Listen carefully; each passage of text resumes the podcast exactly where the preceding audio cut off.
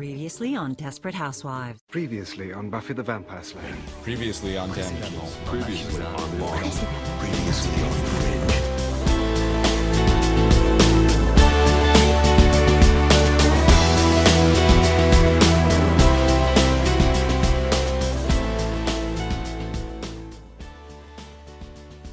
Euh, moi, écoutez, je suis euh, chef d'escadron Fabien Lemaire. Euh, je suis euh, militaire depuis 2005. Euh, J'ai été dans l'arme du train, c'est-à-dire tout ce qui est logistique de 2009 à 2017. Euh, J'ai occupé tous les postes successifs d'officier, de lieutenant à capitaine, commandant d'unité au 121e régiment du train. Euh, je suis parti quatre fois en OPEX, Liban, Afghanistan deux fois et Mali une fois. Et voilà, sur le plan de la vie de la vie civile, je suis marié et père de deux enfants. J'ai toujours aimé moi les livres d'histoire et l'histoire militaire particulièrement, donc euh, je m'intéressais toujours à l'armée euh, de loin. Au début, je pensais que c'était pour faire de l'histoire, mais en fait, je me suis rendu compte que ce que j'aimais dans l'histoire, c'était vraiment l'armée et l'armée pour tout ce qu'elle représentait. Donc moi, je me souviens de moi, de certains événements comme euh, mon premier jour à Saint-Cyr ou euh, mon premier jour à Saint-Cyr à l'école quand je suis transformé de civil à euh, élève, euh, élève de classe prépa militaire, c'était je me souviens que ça avait fait un choc à ma mère puisque j'étais euh, en uniforme comme tout le monde. Et puis après c'était mon, mon père qui m'a emmené euh, à Saint-Cyr-Couette-Quidan pour euh, pour ma rentrée des classes euh, en 2005 euh, et ça avait été euh, pareil, c'est la transformation fait, un, choc quand on, quand on passe de civil à militaire. Hum, de ce que je me souvienne, j'ai pas d'a priori, j'avais pas d'a priori sur la chose en fait. Enfin bon, j'avais, j'étais, c'est un, métier que j'ai appris à, découvrir euh, à partir de ma quatrième, euh, où je me renseignais sur euh, voilà ce qu'il fallait faire. Je, voulais moi-même commander donc faire Saint-Cyr, donc j'ai tout tenté pour faire Saint-Cyr et puis bah ça a marché donc heureusement, ça m'a permis de dérouler une carrière quand même assez belle. J'avais pas trop d'a priori sur l'armée. euh, J'essaie de me souvenir, mais euh, je ne crois pas en avoir eu. euh. Surtout qu'au début, on commence en école, donc on est un peu préservé. Et après, quand on commence en régiment, là, on découvre la, vraie vie militaire, si je puis dire, avec ses, contraintes et, ses, et certains inconvénients, bah, notamment en termes de disponibilité. Mais bon, moi, euh, j'ai jamais eu de problème avec ça. Le, métier est clair. Il faut juste en être conscient qu'à partir du moment où vous avez signé, vous êtes disponible 24-24. Bon, il y a certains qui ont des déceptions, hein, euh, quand euh, je ne vous le cache pas. Sinon, il y aurait, euh, il y aurait personne qui quitterait l'armée. Mais bon, c'est des, gens à la marge. La plupart des gens savent quand ils s'engagent à quoi, s'attendre. Bon, après voilà, ça, après il y a la réalité euh, du, euh, du terrain qui commande, euh, si je puis dire. Mais voilà, au début, les gens, les gens normalement, ils savent à quoi s'attendre pour la majorité. Alors en fait, j'ai commencé, j'ai commencé lieutenant, donc en sortie de, de Saint-Cyr, donc j'étais lieutenant, donc je commandais, j'étais fait pour commander un peloton pendant trois ans, donc un peloton c'est une trentaine d'hommes. Euh, j'ai commandé un peloton ravitaillement carburant et un peloton de transport.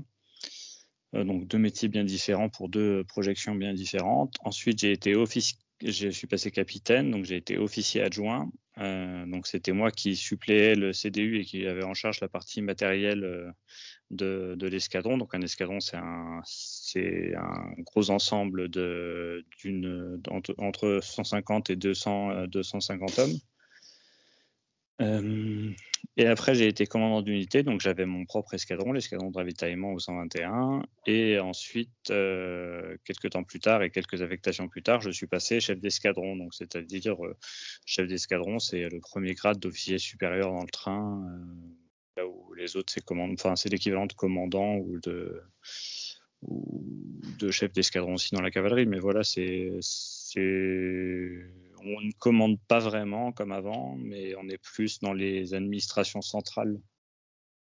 C'est plutôt une suite logique parce que j'étais vraiment euh, super content d'intégrer. Euh, J'y croyais même pas à l'origine, donc vous voyez. Euh, C'était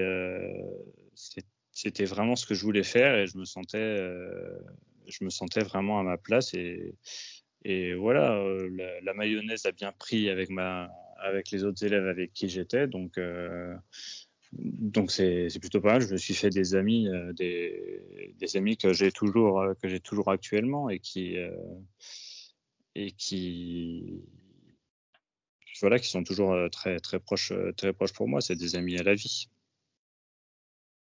beaucoup de gens ignorent ce qu'est le vrai métier militaire. Enfin, moi-même, j'ai des amis, surtout dans le milieu du rugby que je fréquente, qui ne savent pas exactement ce qu'on fait comme métier, mais les gens ne se rendent pas compte euh, que, voilà, il y a des, enfin, ne se rendent pas toujours compte du, travail effectué, du travail caché euh, effectué par les militaires.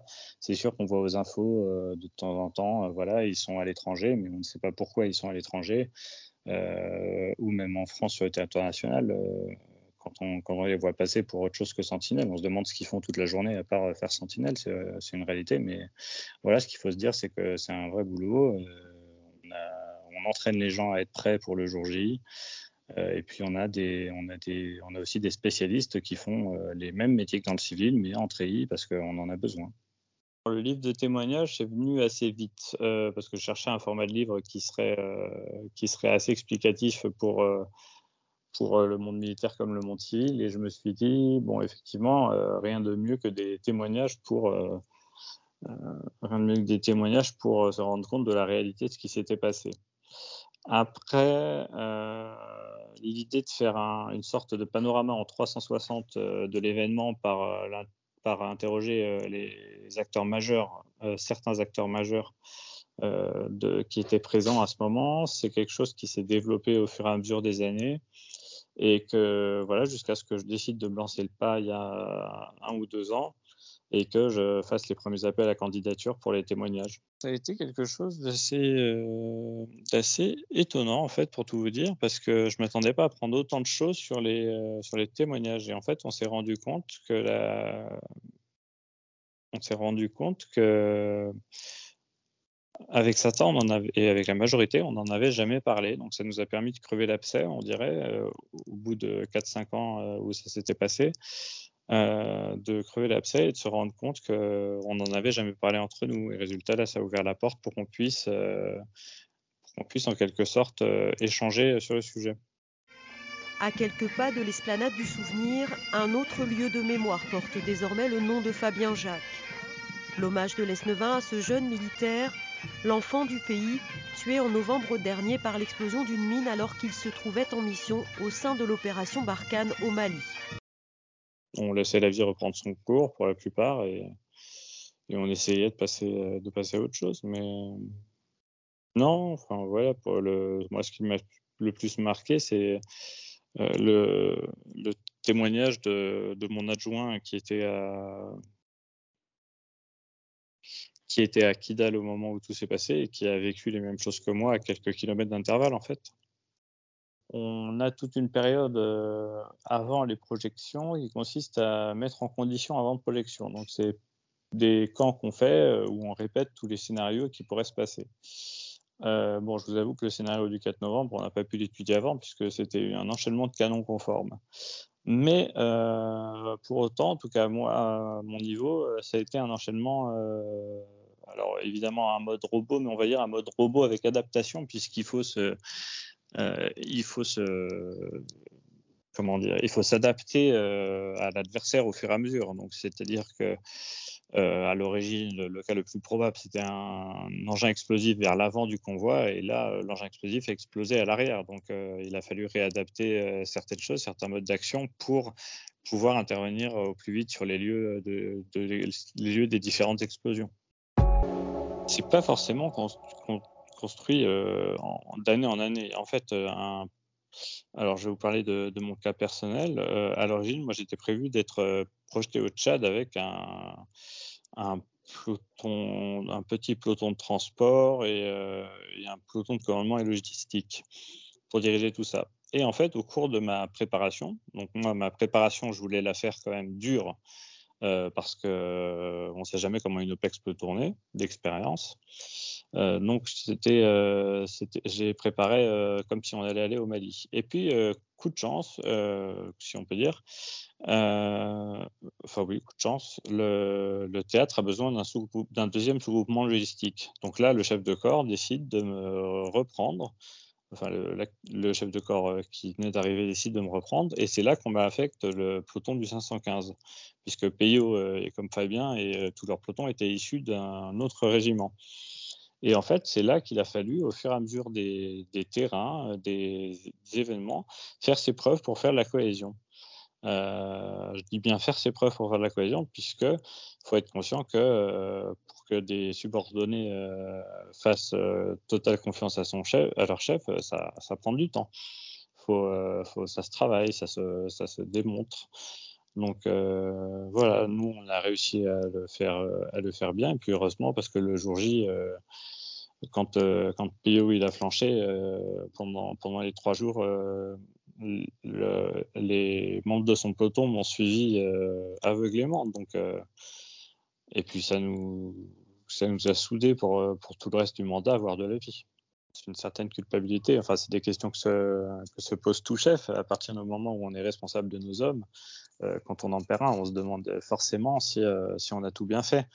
mais tout le monde n'est pas touché par la même par la même culpabilité, mais c'est un sentiment qui est parfois fugace et parfois très important, suivant la proximité qu'on a et le rôle qu'on a dans le, commandement. Moi, c'est ma manière de commander d'être très proche de mes hommes. Enfin voilà, j'essaie de les connaître un maximum. Euh, et puis euh, c'est comme ça, c'est comme ça que ça marche, ça marche le mieux selon moi. Mais euh, il faut, ouais voilà, il faut relativiser. C'est pas, vraiment du cas par cas. Tout le monde va pas réagir. Il y a des chefs qui vont se tenir à distance pendant tout le, pendant tout le truc et qui, qui vont pas être affectés du tout. Euh, moi, j'ai été affecté, mais oui, même si j'avais de la culpabilité, ça ne m'a pas empêché de faire les, euh, les 4 mois et demi là-bas. Et, euh, et j'ai craqué quelques. Enfin, j'ai décompressé quelques temps après le retour, assez rapidement en fait. Bah, en fait, mes, chefs m'ont laissé une totale liberté. Euh, quand, euh, l'événement s'est passé pour que, en me disant euh, c'est toi qui es sur le terrain, c'est toi qui prends les décisions et voilà, on t'appuie, on t'appuie comme il faut. Donc c'est très bien. Mais le deuxième revers de la médaille, c'est qu'on ne peut pas se réfugier inconsciemment derrière le témoignage de quelqu'un qui dit ah c'est pas de ma faute, c'est de la vôtre, blabla. et puis accessoirement, moi j'assumais mon rôle dans l'opération. Euh, pourquoi on se sent euh, si coupable alors que c'est un coup du sort? Bah Parce que parce que y a euh, parce qu'on se dit qu'on aurait pu mieux faire, parce qu'on se dit qu'on a mis trop de temps à le secourir, parce qu'on se dit qu'on n'aurait peut-être pas dû envoyer les, euh, on aurait peut-être dû laisser ce camion jaune rouler. Enfin voilà, c'est des choses qu'on c'est des choses des questions qu'on se pose et auxquelles on n'a pas forcément tout de suite d'explications et puis qui sont aggravés par des événements que je ne détaillerai pas là, mais qui sont mmh. aggravés par des, des événements qui, euh, qui augmentent le poids de la culpabilité et qui vous fait oublier que vous n'avez pas perdu un homme, vous en avez sauvé plus d'une centaine.